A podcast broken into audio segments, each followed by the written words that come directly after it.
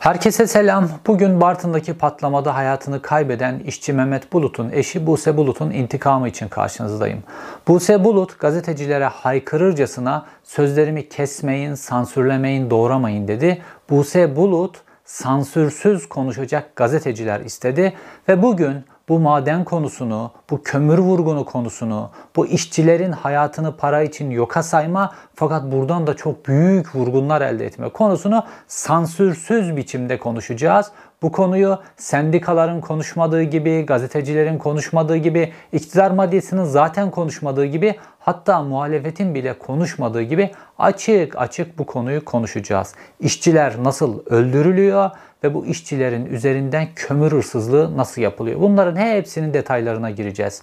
Ve öldürülen işçilerin nasıl kavun deposunun içerisine doldurduklarını, onların bedenlerine otopsi yapılmadan neden gömüldüklerini, bütün bunların etrafında dönen dolapları, olayın içerisinde bir medya devi Turgay Ciner'in bu maden işi içerisine, kömür madeni işinin içerisine girmesi ve belayı fark edip çekilmesi. Fakat o çekilmeden önce o kömür madenliğinden yapılan hırsızlık ve bu hırsızlığın nasıl büyük bir felaket getirdiğini bütün detaylarıyla anlatacağım. Hırsızlık aynı zamanda hepimizin hayatına mal olan felaketler getiriyor çok somut buz gibi bir örnekle karşınızdayım. Yine bilgi dolu, yine dop dolu bir videoyla karşınızdayım.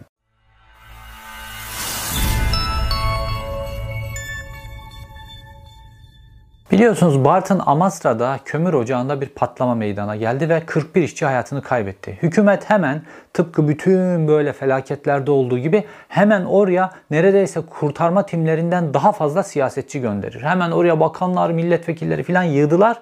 Kurtarma ekiplerinin işlerini zorlaştıracak kadar oraya yığınak yaptılar.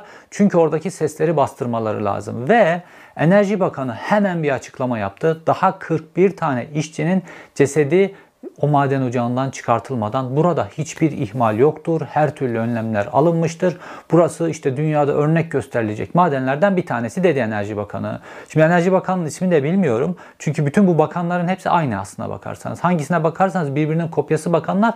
Artık bu bakanların önemi de yok böyle. Eskiden bakanların önemi vardı. Şimdi bu bakanların önemi de yok. Hepsi böyle birbirinden farklı kuklalar. Birisi de Enerji Bakanı yapılmış.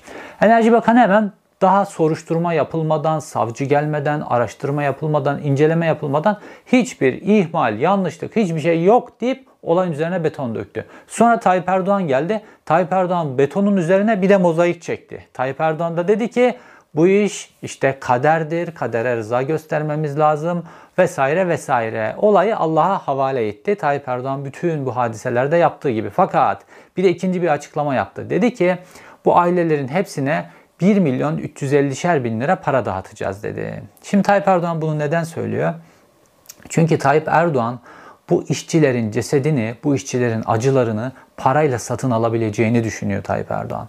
Daha doğrusu Tayyip Erdoğan herkesi, her durumu, her biçimde parayla çözebileceğine inanmış. Çünkü kendisinin paradan başka hiçbir kıblesi yok. Dolayısıyla da her konuyu parayla çözebileceğini düşünüyor. Ve bunun örneğini de maalesef ki Soma'da gördü ve Soma'da para yağdıra yağdıra yağdıra o Soma'daki seslerin neredeyse tamamını kesti. Soma'da 301 madenci hayatını kaybetti. Duruşmaya 50 tane filan madencinin ailesi filan geldi. Çünkü oraya da siyasetçilerini gönderdi, imamları gönderdi, aileleri manevi baskıya maruz bıraktı, maddi baskıya maruz bıraktı vesaire. Soma'daki sesi kesti ve Soma'da 301 madencinin öldüğü hadiseden hemen sonra yapılan seçimlerde Adalet ve Kalkınma Partisi birinci parti çıktı açık ara. Dolayısıyla Tayyip Erdoğan buna bir şekilde inanıyor ve Türk toplumunu bu şekilde tanıdığını, parayla satın alabileceğini her acılı durumda bu artık bilinçaltına yerleştiği için Soma'da biraz daha böyle geç açıklamışlardı bu manevi şeyler. Önce araştırma yapılacak, o bu filan demişlerdi. Artık Bartın Amasra'da araştırma yapılacak, inceleme yapılacak, sorumlular ortaya çıkartılacak, ihmali varsa en sert biçimde cezalandırılacak vesaire. Bu laflar artık girmiyorlar. Birinci lafları kader, ikinci lafları parayla biz bu işi çözeriz. İşçilerin ailelerine 1 milyon 350 bin lira para veririz. Yani diyorlar ki gidip kendilerine bir tane ev alabilirler. Tamamen olay bu şekilde. 1 milyon 350 bin lira AKP'lilerin çocuklarının bindikleri arabaların parası bile değil. Ve birazdan ihmallerde ne kadar küçük paralarla insanların hayatlarının yok edildiğini göreceksiniz ihmallerde. Bunların böyle AKP çocukları diye bir Twitter hesabı var. Oraya girin isterseniz bakın. Bunların bindikleri arabalar 10-15 milyon liralık arabalara biniyorlar. Fakat bu işçiler hayatını kaybetmiş. Onlara biçtikleri bedel, onların canlarına biçtikleri bedel kendi evlatlarının bindiği arabaların fiyatının onda biri. Fakat bugün Buse'nin intikamı için karşınızdayım. Çünkü Buse sansürsüz konuşacak gazeteciler istiyordu. Sözlerimi hiç olmazsa kesmeyin dedi. Bu bir kaza değil, bu bir cinayet dedi ve sözlerinin kesilmemesini istedi. Buse sansürsüz konuşacak gazeteciler istiyor ve bugün bu konudaki bütün vurgunu işçiler ölüyor ama esas olarak kömür hırsızlığı yapılıyor. Buradaki devasa vurgunun bütün detaylarını anlatacağım. Sonra bu vurgunun nasıl insan canına mal olduğunu buz gibi örneklerle ortaya çıkaracağız. Bugün Buse için sansürsüz konuşacağız. Fakat önce Buse'nin ne dediğine bir dakikalık bir kulak verelim. Ondan sonra aşama aşama vurgunun detaylarına gelelim. Gördüler. Bakın cinayet kaza değil. Keserler, sansür yaparlar, kesin. Benim 11 aylık bebeğim içeride yatıyor. Baba baba diyor, gülüyor. Hiçbir şeyden haberi yok. Öldürdüler. Her yeri yanmış. Ben sarılma, sarılamadım. Ben sarılmaya korktum. Yüzü yanmış, kolları, bacakları yanmış. Sarılamadım, uğurlayamadım. Öpemedim, doyamadım. Daha iki senelik evliyim.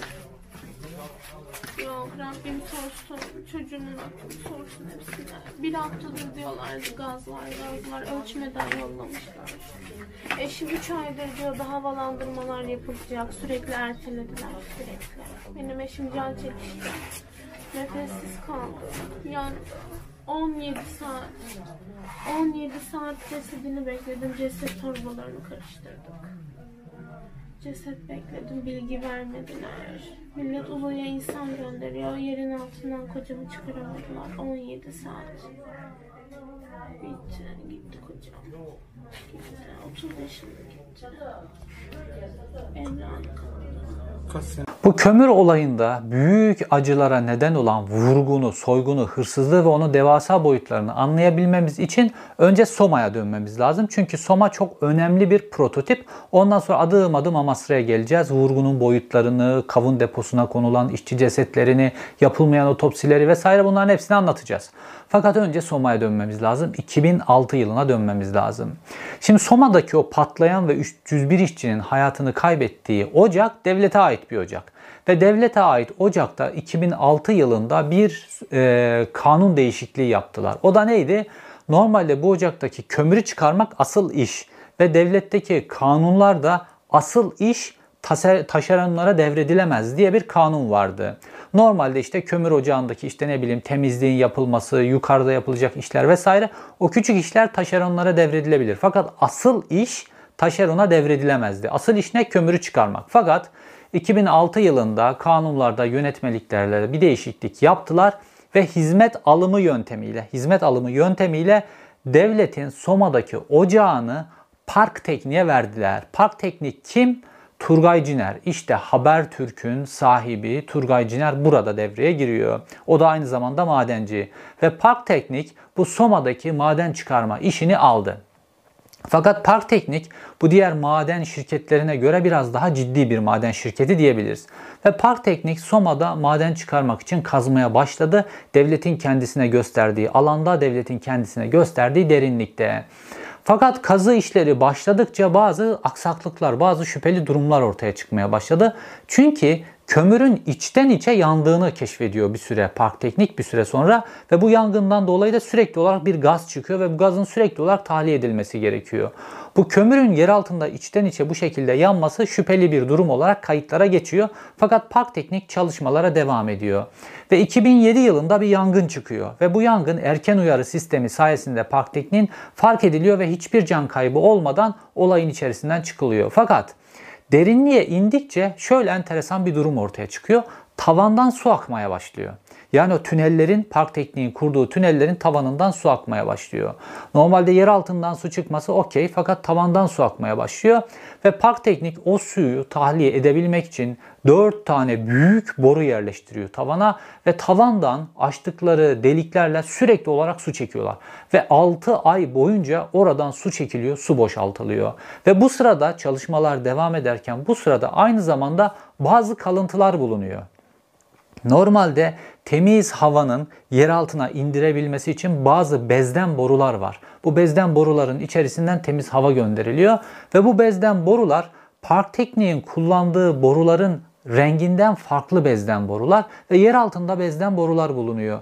Bu bezden borular bulununca burada daha önce birisi bir madencilik faaliyeti yapmış ve sonrasında burası göçmüş. O göçüşün altında bu bezden borular kalmış bunu anlıyorlar. Ve sonrasında park teknik inceleme yaptığında şöylesine büyük bir dev bir vurgun ve hırsızlık ortaya çıkıyor. Ve bu Adalet ve Kalkınma Partisi iktidarının öncesinden başlayan bir hırsızlık. Fakat bakın bir hırsızlık yıllar sonra 301 tane işçinin hayatına nasıl mal olacak? Adım adım oraya doğru nasıl geliyor? Şimdi normalde madencilik faaliyetinde herhangi bir şirket, kurum, devlet kurumu faaliyet yaptığında bir yerden maden çıkardığında kömür ya da başka bir maden bunun haritaları var, özel haritaları var ve orada işlenir. Normalde park tekniğin maden çıkarması gereken yerde ham temiz, bakir saha olarak gözüküyor. Fakat orada bulunan o boru kalıntıları vesaire burada daha önce maden çalışıl maden çalışıldığını gösteriyor.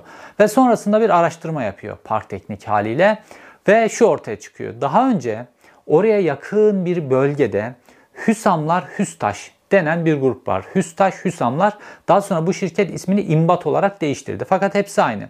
Bunlara devlet bir alan veriyor ve onlar orada 7,5 milyon ton kömür çıkartıyorlar. 5 yıl içerisinde 7,5 milyon ton kömür çıkarıyorlar. Fakat sonrasında çıkarmaya devam ediyorlar.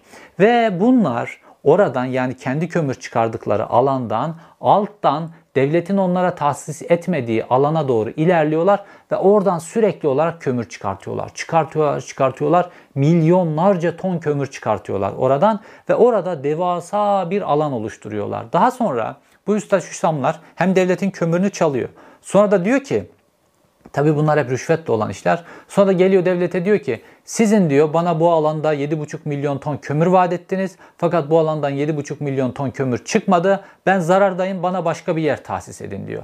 Devlet tabi bunu reddediyor. Bir yıl reddediyor, iki yıl reddediyor, üç yıl reddediyor. Sonra Adalet ve Kalkınma Partisi iktidarı geliyor iktidara vesaire vesaire. Ondan sonra 2003 ya da 2004 yılında bunu kabul ediyorlar. Ve onlara başka bir alan veriyorlar. Onlar başka bir alanda çıkarmaya çalışıyor. Yani hem devletin kömürünü çalmış, hem vaat edilen kömür çıkmış, hem de başka bir alanı da zarara uğradığı için bedava tahsis ediliyor. Oradan da çalıyor. Yani bunların hepsi nasıl oluyor? Devletin bunları bilmemesi mümkün mü? Hayır. Ta Enerji Bakanlığı'ndaki bürokratlardan, Türkiye Kömür İşletmelerindeki bürokratlardan, üst düzey siyasetçilere kadar bunların hepsine paralar yediriyor. Fakat bazı memurlar bu olayı fark ediyorlar ve bunu yargıya taşıyorlar. Yargıya taşınıyor, yargı süreci devam ediyor, devam ediyor. Bu sırada onlara daha önce tahsis edilmiş ve onların hırsızlık yaptığı alan, tabi buradan bu kadar büyük hırsızlık yaptığı bilinmiyor. Bu Park Teknik'e veriliyor. Park Teknik kim? Habertürk'ün sahibi Turgay Ciner'in sahibi olduğu şirket. Turgay Cinerler burada çalışmalar yaparken sürekli olarak bu e, kömürün yanması ile ilgili de araştırma yapınca şunu tespit ediyorlar. Bunlar devasa bir alandan milyonlarca ton kömür çıkardıkları için orada bir boşluk oluşmuş ve yıllar içerisinde bu boşluk da haritada gözükmediği için yıllar içerisinde oranın içerisine su dolmuş ve bir göl oluşmuş. İşte tavandan akan su bu göl ve onlar yıllarca işte aylarca bu suyu çekip o gölü boşaltıyorlar. Ve gölü boşaltınca ne oluyor bu sefer orada? Oraya hava doluyor. Havada dolunca o yüksek oksijenle kömür birleşince filan kömür içten içe yanmaya başlıyor ve bu park tekniğin işlettiği alandaki sürekli olarak gaz çıkmasının sebebi bu. Sonrasında park teknik devletin karşısına geliyor ve diyor ki ileride telafisi mümkün olmayacak felaketler, kayıplar yaşanabilir. Bu sebeple diyor biz burada zarar ettik. Biz siz burayı bize ihale ettiniz. Biz burada zarar ettik. Biz buradan çekiliyoruz diyor Park Teknik. Dolayısıyla bizim bu zararımızı karşılayın diyor. Normalde ne yapılır? Bir yerden çekilirse bir maden şirketi kanuna göre bir maden şirketi devletten bir yer almış fakat o işi yarım bırakmışsa devlet o şirkete artık başka bir maden vermiyor. Fakat Park Teknik olunca söz konusu, Habertürk grubu falan olunca, medya grubu olunca pardon deniyor. Çünkü bu işin üzerine gidebilirler. Üzerine gitmesini istemiyor Erdoğan rejimi. Çünkü o kömürü çalan Hüstaş Hüsamlarla öncesinde Mesut Yılmaz'ın Enerji Bakanı vesaire, Cumhur Ersümer vesaire bunlar birlikte çalışmışlar, birlikte vurmuşlar. Sonra vurgunu Tayyip Erdoğan'a, vurguncuyu Tayyip Erdoğan'a devretmişler. Şimdi Tayyip Erdoğan'a Hüstaşlar, Hüsamlar, İmbat'la birlikte vurgun yapıyor. Bunun ortaya çıkamam, çıkmaması için Habertürk grubunun susturulması lazım ve bu kanunu değiştiriyorlar. İşi yarım bırakan şirkete ikinci bir şirket verilmez diye bu kanunu değiştiriyorlar. Bu kanunu değiştirdikten sonra bunlara soda külü madeni veriyorlar. Bu soda külü madeni de inanılmaz e, böyle e, kar getiren bir maden işi. Onlar ondan sonra onu veriyorlar. Onlar başka bir alanda soda külü çıkarmaya, oradan işte para kazanmaya devam ediyorlar. Çünkü orada bir sürü tünel açmışlar, yatırım yapmışlar. İşte Soma'daki yerde orada olan zararlar var. Neyse sonrasında bu Soma Holding ortaya çıkıyor. Soma Kömür ortaya çıkıyor. Bu meşhur şirket 301 madencinin öldüğü şirket. Bu Alp Gürkan, Can Gürkan olarak bildiğimiz işte e, İstanbul Maslak'taki iki tane devasa kulesiyle İstanbul'un Süliyati'nin içerisine eden grup. Bunlar geliyorlar. Sonra Tayyip Erdoğan bu gruba veriyor bu alanı. Çünkü o zaman bütün madencilik işlerinin ipi Tayyip Erdoğan'ın elinde başbakan olarak. Ve bu alanı veriyor. Diyor ki siz burada çıkartın diyor. Fakat daha öncesinde Ciner grubunun yani Park Tekniğin neden madeni bıraktığı ortada. Telafisi mümkün olmayacak zararlar, felaketler filan hepsi yazıyor. Ve bu, bunlara diyorlar ki bu Soma madene diyorlar ki siz diyorlar burada diyorlar mümkün olan maksimum karlılıkla bu kömürü nasıl çıkartıyorsanız çıkartın. Artı biz size çalıştırdığınız işçi kadar aynı zamanda da teşvik vereceğiz devlet olarak. Ne kadar çok işçi çalıştırırsanız o kadar çok da teşvik alacaksınız. Yeter ki bu işi bir temizleyin, kapatın diyor. Ve Soma'da ondan sonra Can Gürkan, Alp Gürkan bu iki baba oğul bunlar başlıyorlar Soma'da vahşi madencilik yapmaya. Artık daha önce hiç e, madencilik tecrübesi olmayan, eğitim almamış, yeraltı nedir bilmeyen kim gelirse işçi olarak kim başvurursa bunları işe alıyorlar ve devletten bunun karşılığında teşvikleri alıyorlar ve başlıyorlar Soma'da o madenciliği yapmaya. Fakat o içi boşalmış devasa göl ve o gölün suyu çekildikten sonra oraya hava dolması nedeniyle başlayan yangın ufak ufak devam etmeye başlıyor. Ve sonrasında ne oldu biliyor musunuz e, Soma'da? Sonrasında oradaki güvenlik uzmanları vesaire onların verdikleri bazı raporlar var. Ve bu raporlarda deniyorlar, deniyor ki herhangi bir ani patlama durumunda, herhangi bir ani e, felaket durumunda işçilerin kaçabilmesi için bir acil kaçış tüneli yapılması lazım. Bu tip madenlerin hepsinde bulunuyor. Bir 150 metrelik bir acil kaçış tüneli diye bir tünelden bahsediliyor. Fakat bunu yapmıyorlar. Neden biliyor musunuz? 8 milyon TL maliyeti var o dönem için. 8 milyon TL maliyeti var. Bu ne demek biliyor musunuz? Herhangi bir AKP'linin evi ve arabasının fiyatı demek. Hatta ondan daha düşük. Hadi o zamanki kurlardan hesaplarsak herhangi bir AKP'li milletvekili, üst düzey bürokrat, bunların çemberinde olan küçük bir dar kadro var ya, bütün AKP'lileri hepsini bahsetmiyorum. AKP'liye oy verenleri falan bahsetmiyorum. Bir dar grup var. Bunlar bütün ülke ele geçirmişler. Bunların e, varlıklarından kastediyorum. Bunların ev ve araba fiyatı 301 kişinin canı. Bu 8 milyon liralık yatırımı yapmıyorlar. O kaçış tünelini oluşturmuyorlar. Sonra burada yavaş yavaş o kömür yanıyor, yanıyor, yanıyor ve en sonunda orada bir patlama meydana geliyor ve patlamadan sonra da o göl denen o büyük alan tavan yani daha doğrusu e, içi boşaltılmış, hırsızlık yapılmış o tavan işçilerin üzerine çöküyor. Ondan sonra yangın tabii kömür daha çok yanmaya başlıyor. Ondan sonra da bunlar çok büyük hatalar yapıyorlar. Önce e, havanın akış yönünü değiştiriyorlar. Havanın akış yönü değişince duman diğer bir tarafta bekleyen işçilerin üzerine geliyor. Onları zehirliyor. Onları zehirlediğini anlayınca bu sefer yangını söndürmek için su döktüler. Su dökünce o 1000 dereceye çıkmış kömürün içerisinden geçen su diğer tarafta bekleyen 267 tane madencinin üzerine geliyor. Bu madencileri haşlıyor o su. 1000 dereceden geçen o su haşlıyor bu madencileri ve ondan sonra o madenciler orada haşlanarak hayatlarını kaybediyorlar. Sonra ne mi oldu? Bu işte e, çalışmalar yapılıp o madencilerin hepsinin bedenleri çıkartıldıktan sonra 301 tane beden çıkıyor ortaya. Bunları götürdüler bir kavun deposunun içerisine koydular. Ve bu kavun deposunda bu işçilere sözde otopsiler yapıldı. Ve Yalçın Büyük denen şu an Adli Tıp Kurumu Başkanı olan bir adam var. O zaman Yalçın Büyük işte bu Soma'daki hadiseyi kapattı filan Tayyip Erdoğan'ın vazgeçilmez adamı şu an Adli Tıp Kurumu Başkanı yapıldı. Yalçın Büyük de o dönem Orada ve işçilerin otopsilerinin yapılmasından sorumlu isimlerden bir tanesi. 301 tane işçinin otopsisinin yapılması çok önemli. Çünkü otopsi yanlış müdahale yapıldığını ortaya çıkartabilecek en önemli delil. Yani karın boşluğunun açılıp ölüm nedeninin tam olarak ortaya çıkartılması gereken tam otopsi yapılması lazım. Fakat Yalçın Büyü'ye hemen bir telefon geliyor. Adalet Bakanlığı Tayyip Erdoğan üzerinden bir telefon geliyor. Ondan sonra o otopsileri sadece kan örneği alındıktan sonra normal karın boşluğu açılıp otopsi yapılıp gerçek ölüm nedeni ortaya çıkartılmadan o işçilerin hepsini defnediyorlar ondan sonra. Kan örneğinden çıkan şey de tabi gaz oranı yüksek vesaire bu şekilde ölümü gaz oranına bağlıyorlar. Oysa ki orada yanlış müdahale ölümün temel sebebi. Peki niye yanlış müdahale yapılıyor? Çünkü kriz uzadıkça Tayyip Erdoğan puan kaybettiğini düşünür. Bu tip her türlü şeyde.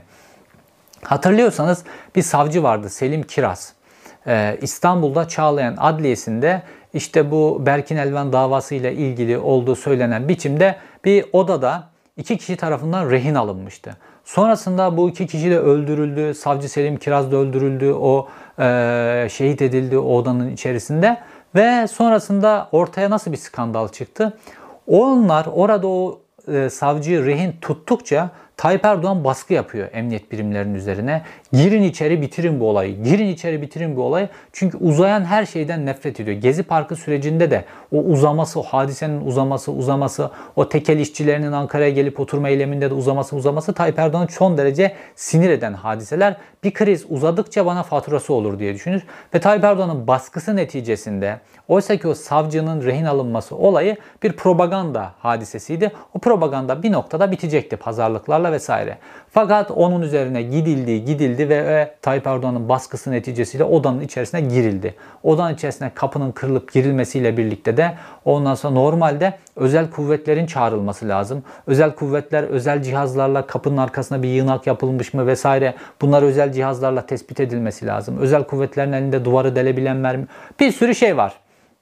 Fakat Tayyip Erdoğan buna bile zamanı yok. Polisi zorluyor. Polis özel harekat o şekilde giriyor. Sonra kapı açılmıyor. Kırıldıktan patladıktan sonra yığınak var vesaire. Silahlar patlıyor vesaire. Savcı Selim Kiraz da kimin kurşununa gittiği belli olmuyor. Bir şekilde şehit oldu. Hayatını kaybetti. Aynı şekilde Soma'da da böyle. Soma'da da çalışmaların normalde belli bir tempoda çok teknik olarak gidip o işçilerin kurtarılması lazım. Fakat Tayyip Erdoğan'ın öyle uzayan krizlere tahammülü yok. Tayyip Erdoğan hemen hadiseyi bitirmesi lazım. Çalışma ekiplerinin üzerine baskı, baskı, baskı, havanın yönünü değiştirdiler, su bastılar vesaire. İşçiler göz göre göre orada hayatını kaybettiler.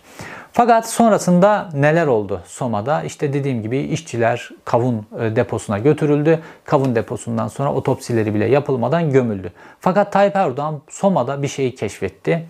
Ben parayla acıları bile satın alabilirim. O kadar çok param var. Tayyip Erdoğan Soma'da bunu keşfetti. Tabi 301 işçi daha defnedilirken aynı zamanda bazı gazeteciler o zaman daha böyle özgür medya yine biraz daha var. Gazeteciler olayın üzerine gitmeye başladılar. Özellikle Tayyip Erdoğan'ın o Soma'da bir işçi yakınını hatırlarsınız o zaman bir işçi yakınını sırf kendini yuhaladı diye takip etmişti Tayyip Erdoğan sokakta ve o işçi yakını öyle kalabalıkta gidip bir bakkalın içerisine girmişti. Tayyip Erdoğan da bakkalın içerisine girip çocuğa Yahudi dolu, dölü demişti. Sonrasında çocuğu orada yumrukla vurmuştu. Sonra Tayyip Erdoğan korumaları da çocuğa vurmuşlardı.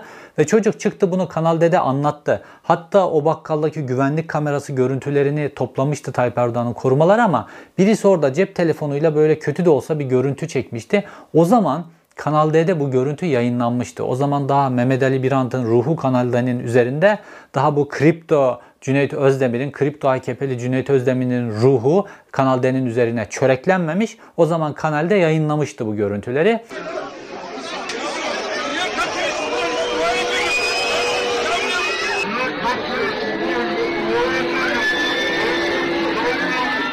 Fakat buna rağmen Buna rağmen Soma'da AKP birinci parti çıktı. Bu olayın bir tarafı. Bunu birazdan konuşacağız. Fakat şimdi esas bu işçilerin ölümüne neden olan şey hırsızlık, hırsızlık. Bu hırsızlığın üzerinde durmamız lazım. Birinci hırsızlık. Hüstaş Hüsamlar kendisine tahsis edilmeyen bir araziden gizli kazıyla devletin arazisinin içerisine giriyor ve oradan milyonlarca ton kömür çalıp bu kömürle devasa bir göl oluşturuyor orada. Sonra bu haritada gözükmüyor tabi hırsızlık malı olduğu için oradan kömür çıkartıldığı gözükmüyor. Sonra bu alan getirilip Ciner Holding'in sahibi olduğu Park Teknik'e veriliyor. Park Teknik buradan hırsızlık yapıldığını keşfediyor. Fakat Park Teknik'e de başka bir alan verilip Park Teknik'te susturuluyor. Bu da ikinci bir hırsızlık oluyor aslına bakarsanız. Hak etmediği halde başka bir alan veriyor. Normalde ne olması lazım? Ciner grubunun şunu yapması lazım. Burada hırsızlık var. Burada haritalarda görünmeyen bir alandan kömür çıkartılmış, devasa bir göl oluşturulmuş. Şimdi de oranın altı kazılıyor ve inanılmaz derecede büyük bir işçi kıyımına yol açabilecek bir felakete gidiyor hadise. Elinizde televizyon var Habertürk televizyonu. O zaman gazeteniz var. Çarşaf çarşaf burada kömür hırsızlığı yapıldı ve bir felakete doğru gidiyor bu iş. Demeleri lazımdı, haber yapmaları lazımdı. Yaptılar mı? Yapmadılar. İşte o yüzden Buse şimdi sesini duyurmaya çalışıyor. Diyor ki sansürlemeyin sözlerimi diyor. Koskoca Ciner grubu elinde bir televizyon, gazete, web siteleri, radyolar olduğu halde bu hırsızlığı göz göre göre yapılmış bu hırsızlığı ortaya çıkarmadı. Ne yaptı?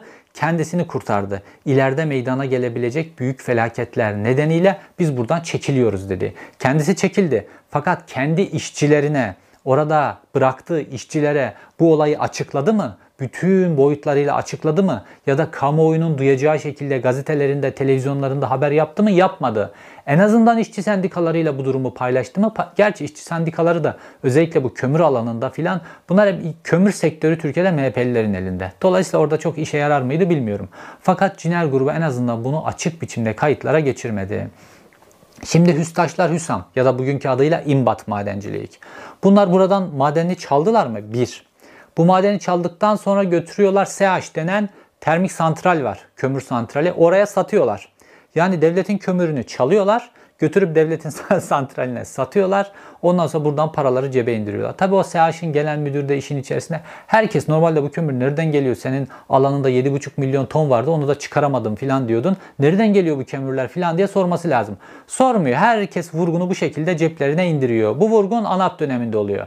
Tayyip dönemine gelince bu ortaya çıkartılıyor. Tayyip dönemini ortaya çıkardıktan sonra Hüstaşlar, Hüsam, İmbat, Tayyip Erdoğan'ın da payını veriyorlar. Ondan sonra olayın üzeri örtülüyor. Ta ki 2007 yılında Ciner grubunu yanlışlıkla bu vurgunu ortaya çıkartana kadar. Ondan sonra da Ciner'e başka bir alan veriliyor. Ciner grubu da süstürülüyor. Ondan sonra da bütün bu pisliği temizlemesi için Akgürkan'a veriliyor. Soma madenciliğe veriliyor bir iş. Onlar da orada para kazanabilmek için artık önleri her türlü açıldığı için bu pisliğin üzeri kapatılması için onlar da vahşi madencilik yapıyorlar orada. İşçi sağlığını vesaire hiçbir şeyi, işçi güvenliğini önleme hiçbirisini almıyorlar ve sonrasında da orada 301 tane işçi hayatını kaybetti. Yani bütün olay devasa bir hırsızlık neticesinde oldu. Peki Hüstaş ya da İmbat dediğimiz grubun oradan çaldığı kömürün miktarı ne kadar? Bu vurgunun büyüklüğü ne kadar?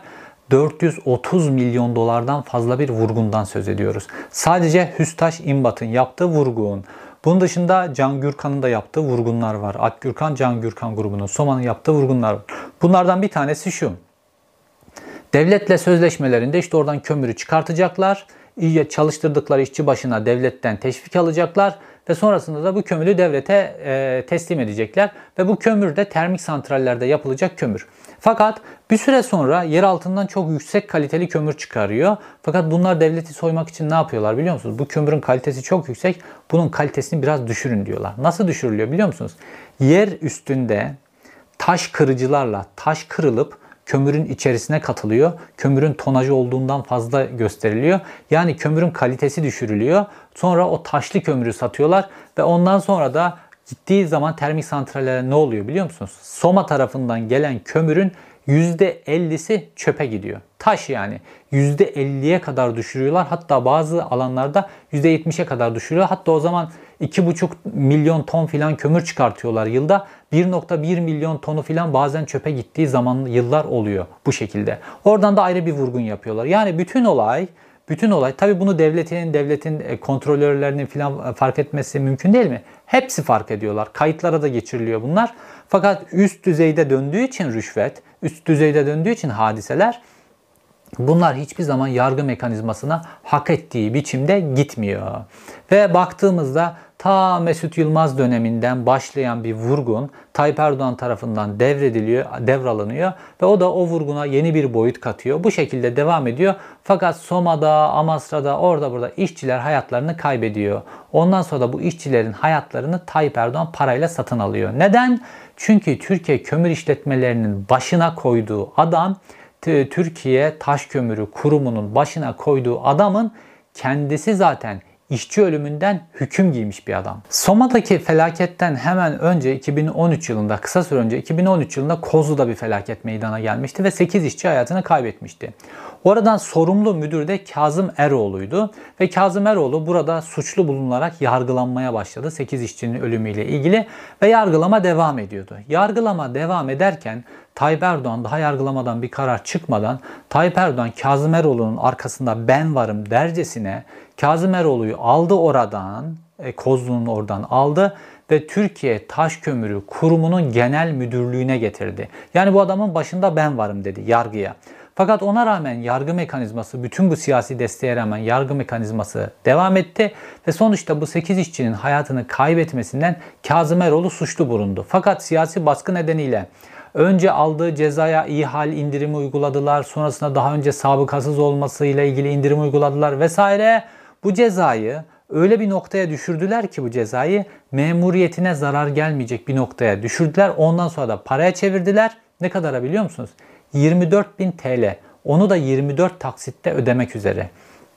Yani 8 işçinin hayatını kaybetmesinden sorumlu bulunmuş adama 24 bin lira ceza verdiler sadece. Onu da 24 taksite böldüler. Sonra da bu yargılama devam ederken siyasi iktidar da aldı bu adamı Türkiye Taş Kömürü Kurumu'nun genel müdürü yaptı. Ondan sonra Türkiye'de Soma'da, orada, burada, nerede felaketler oluyor. Niye oluyor? Zaten Türkiye Taş Kömürü Kurumu'nun genel müdürü sabıkalı adam işçi ölümünden suçlu bulunmuş. 24 bin liraya düşürülmüş olsa bile cezası suçlu bulunmuş. Peki oradaki suçlamalar neydi Kozullu'daki suçlamalar? Daha doğrusu mahkemenin gerekçesine koyduğu suçlamalar. Şimdi bunlara bir tek tek gelelim. Birincisi uzmanlık belgesi olmayan taşeron şirkete bu iş verilmiş, Kozlu'da iş verilmiş ve dolayısıyla bu uzmanlık belgesi olmayan taşeron şirketin uygulamaları felakete yol açmış. Bunlar nasıl felaketler? Bir, iş güvenliği uzmanı. En önemli şey madenlerde. iş güvenliği uzmanı yokmuş o madende. İki, e, tarihi geçmiş gaz ölçer kullanmışlar. Yani kullanım tarihi bitmiş gaz ölçer, eski gaz ölçer kullanmışlar. Üç, madende yasaklanmış, madencilikte kullanılmayacak patlayıcılar kullanmışlar madenin içinde. Dört, Patlayıcılar kullanıldığı zaman, herhangi bir patlayıcı kullanıldığı zaman işçiler minimum 200 metre mesafede bekletilmesi gerekirken işçiler 95 metrede beklemeye zorlanmış iş kaybı olmasın diye. Bunun gibi pek çok e, ihmal peş peşe sıralanmış ve en sonunda ne olmuş? Cezalandırılmış.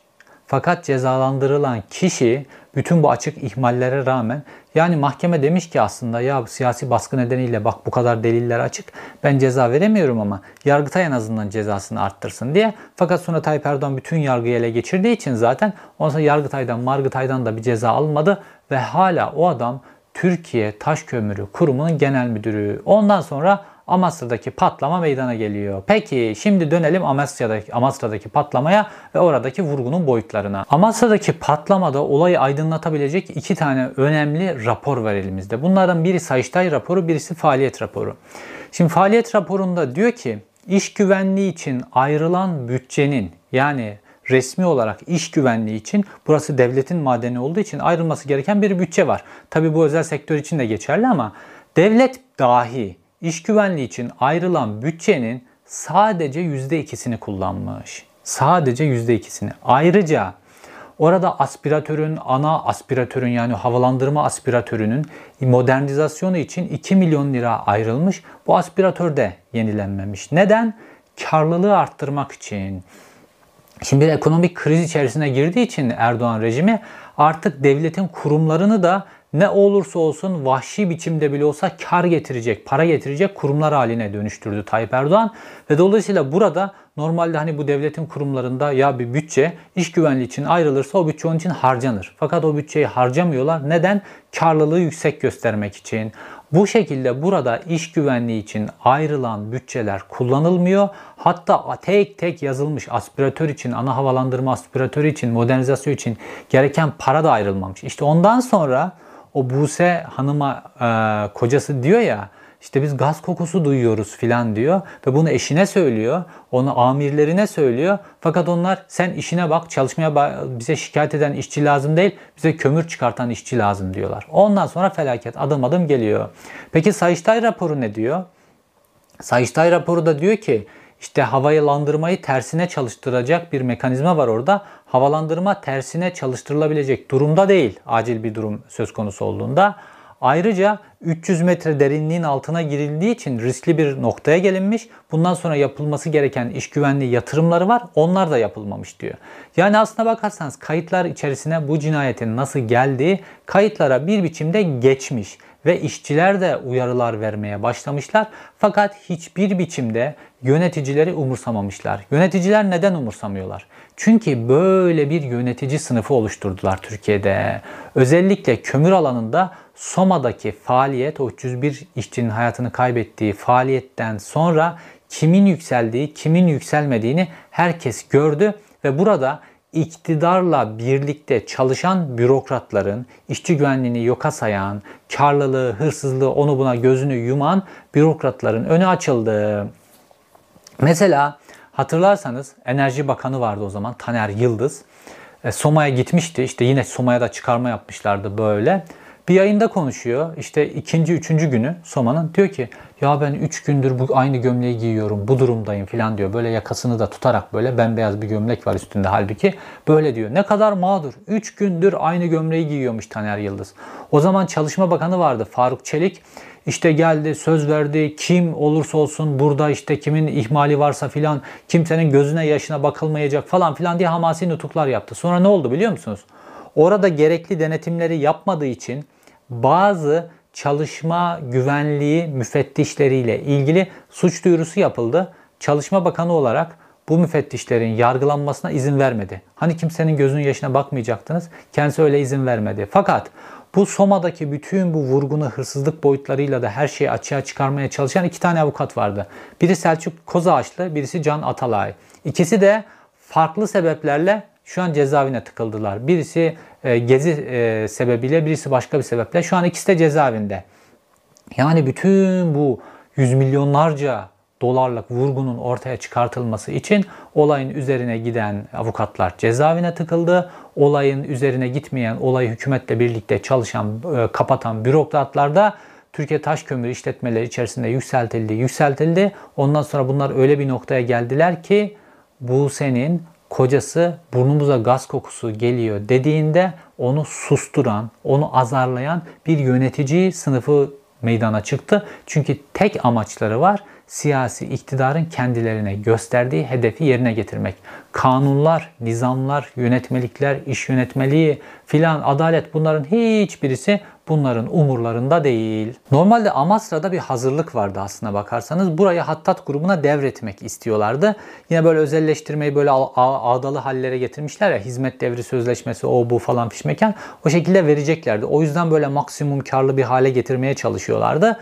Bunu da ağdalı laflara büründürüyorlar. İşte özel sektör gelip e, madencilik yapınca daha çok işçi çalıştırıyor. Bak daha çok istihdam oluyor falan diyor bölge halkını ikna etmek için. Fakat sonu felakete gidiyor.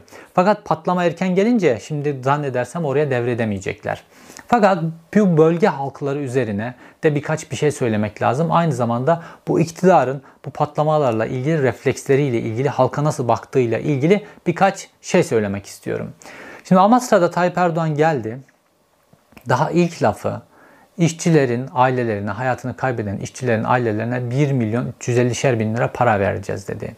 Şimdi normalde Cumhurbaşkanından, devlet yetkililerinden ne beklersiniz? Ya burada kimin ihmali varsa, kim bu işçilerin eğer bir ihmal varsa, bu işçilerin ölümüne biri neden olduysa bunu çok iyi biçimde araştıracağız. Kimsenin gözünün yaşına bakmayacağız. Hukuk üzerine gidecek. Savcıların önünü açıyoruz. Bütün olayı ortaya çıkartacağız. Bu şekilde adalet vaat etmesi lazım. Şimdi birisi birisi hayal, yakını hayatını kaybettiğinde ilk istediği şey adalettir. Buse de işte bunu istiyor. Adaleti istiyor Buse de. Fakat Tayyip Erdoğan ne yapıyor? Ben sizin yakınlarınızın cenazesini dahi satın alabilirim diyor. Halka böyle bakıyor Tayyip Erdoğan. Parayla sizin acılarınızı da satın alabilirim. Sizin yakınlarınızın da cenazesini satın alırım. Sizi sustururum da diyor Tayyip Erdoğan. Neden? Çünkü ben bunu Soma'da yaptım diyor. Soma'da Tayyip Erdoğan'la sokakta o çocuk yuh dedi. Tayyip Erdoğan gitti o çocuğu dövdü. Başka bir madenci yakını iktidarı protesto ettiği için Tayyip Erdoğan'ın o zaman özel kaleminde çalışan bir tane Yusuf Yerkel mi öyle bir çocuk vardı. Madenciyi daha 301 kişinin acısı varken, Soma yanmışken madenciyi yerde tekmeledi. Tayyip Erdoğan birkaç gün sonra o çocuğu yanında gezdirmeye başladı. Eskiden yanında gezmiyordu, yanında gezdirmeye başladı. Çok iyi tekmeledin dedi bu, bu halkı dedi. O acılı halkı çok iyi tekmeledin dedi Tayyip Erdoğan. Ondan sonra Diyanet imamlar gönderdi. Tayyip Erdoğan siyasetçiler gönderdi. Ev ev dolaştılar, onu yaptılar, bunu yaptılar. Orada işçilerin haklarını arayan sendikalıları PKK'lı ilan ettiler. Vatan haini ilan ettiler. Ondan onların avukatlarını tutukladılar vesaire. Sonrasında Soma halkını öyle bir noktaya getirdiler ki sonrasında seçim oldu. Adalet ve Kalkınma Partisi %39 oyla birinci parti, MHP %25 oyla ikinci parti oldu. Sonrasında olan bu oldu. Ve Soma yargılamaları başladığında 301 tane madenci hayatını kaybetmiş. Sadece 50 tane madencinin ailesi geldi yargılamalara. O kadar hazin, o kadar acıklı ki insanlara elden para verdiler, insanlara sosyal yardım kurumlarından para verdiler. Para vere vere adaleti satın aldılar. Ve sonrasında ne oldu biliyor musunuz? Göz göre göre 8 milyon liralık bir kaçış tünelini yaptırmadığı için daha pek çok sıkıntı vardı o madende ama sadece bu bile en azından bu bile 260 taneye yakın o 260 madencinin hayatını kurtarabiliyordu orada. Diğerleri belki diğer e, kısımda olanların hayatı kurtulamayabilirdi ama o 267 tane madencinin hayatı kurtulabilirdi. 8 milyonluk acil kaçış tünelini yapmadığı buz gibi ortada olan Can Gürkan ve Alp Gürkan bu yargılamaların içerisinden sıyrıldılar. Şimdi işlerine çok güzel devam ediyorlar. Hatta onlara devlet tarafından yeni işler verildi. Bu felakette rol alan herkes iktidarda bir noktaya getirildi. Çünkü halk sustu. O seçimde Adalet ve Kalkınma Partisi orada birinci çıkınca o ilk yargılama duruşmasına sadece 50 tane madencinin ailesi gelince ondan sonra Tayyip Erdoğan şunu gördü ben her türlü satın alırım bu halkın acılarını dedi. Ondan sonra işte 2015 yılındaki o hendek süreçleri filan orada şehit olan askerlerin cenazelerinin tabutların üzerine elini koyup siyasi nutuk çekti. Ondan sonra Tayyip Erdoğan için halk bu artık. Acıları bile satın alınabilir. Parayla diz çöktürülebilir bir halk olarak görüyor Tayyip Erdoğan halkını. Bu sebeple Amasya'da bilinçaltı dışa vuruyor. Gelince artık böyle ilk laf olarak, göstermelik olarak bile adaletten vesaire bahsetmiyor. Daha ilk laf olarak vereceği paradan ve kaderden bahsediyor. Ondan sonra hiç kimse de sesini çıkartmıyor. Zaten sansür yasası da çıkartılmış. Ondan sonra bir madenci yakını gözyaşları içerisinde ne olur sözlerimi sansürlemeyin diyor. Normalde böyle bir skandalın ardından Böyle bir skandalın ardından 41 kişi hayatını kaybetmiş. Böyle bir skandalın ardından bir kayıp yakını ne düşünür değil mi? Ben ne söylesem medya bunu manşete çıkarır diye düşünür. Ama kayıp yakını o acılarının içinde bile Türkiye gerçeğini o kadar iyi görüyor ki sözlerimi kesmeyin diyor. Fakat orada aynı zamanda sembol olan bir madenci yakını daha vardı. Hatırlar mısınız? Bir kadın eşinin çizmesi hastane önünde bekliyor. İşinin çizmesini yere koymuş ve o fotoğrafı sembol olmuştu. Sonra o kadınla da bir röportaj yaptılar. Ne dedi biliyor musunuz? Ya biz işte ihmal filan diyoruz ama ecel işte filan dedi. İhmal diyoruz da işte sonuçta ecel yani. Öyle. Neden?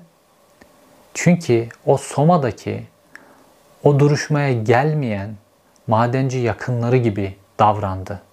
Yani iktidarın kendisine uzattığı ballı eli tuttuğu, ondan sonra arkadaşlarının, kocasının arkadaşlarının, 41 tane arkadaşının acısını bile umursamaz bir noktaya geldi. İşte maalesef Türkiye'nin sorunu bu. Sorun sadece iktidarın sorunu değil. Sorunu halk olarak kendimizin de bir eleştiriden geçirmesi lazım. Soma'da bütün bu acılara rağmen neden tekrar iktidar partisi en yüksek oy aldı? Soma'da ilk duruşmaya neden sadece 50 tane madenci yakını geldi? Ve şimdi Amasra'da neden bu felaket, vurgun, hırsızlık boyutları hiç konuşulmuyor? Halkın sesi neden hiç çıkmıyor? Bunun da üzerine durmamız gerekiyor. İzlediğiniz için teşekkür ederim. Bugün Buse Hanım'ın intikamı için karşınızdaydım ve bu madencilik sektöründe bu işçi ölümleriyle grizi patlaması vesaire gibi teknik konular sürekli konuşuluyor bu madencilik olaylarında ama olayın esasında hırsızlık var, vurgun var. Daha çok para, daha çok para amacıyla bu işçiler hayatlarını kaybediyorlar özel sektörde ya da devlet işletmelerinde. İzlediğiniz için teşekkür ederim. Bir sonraki videoda görüşmek üzere.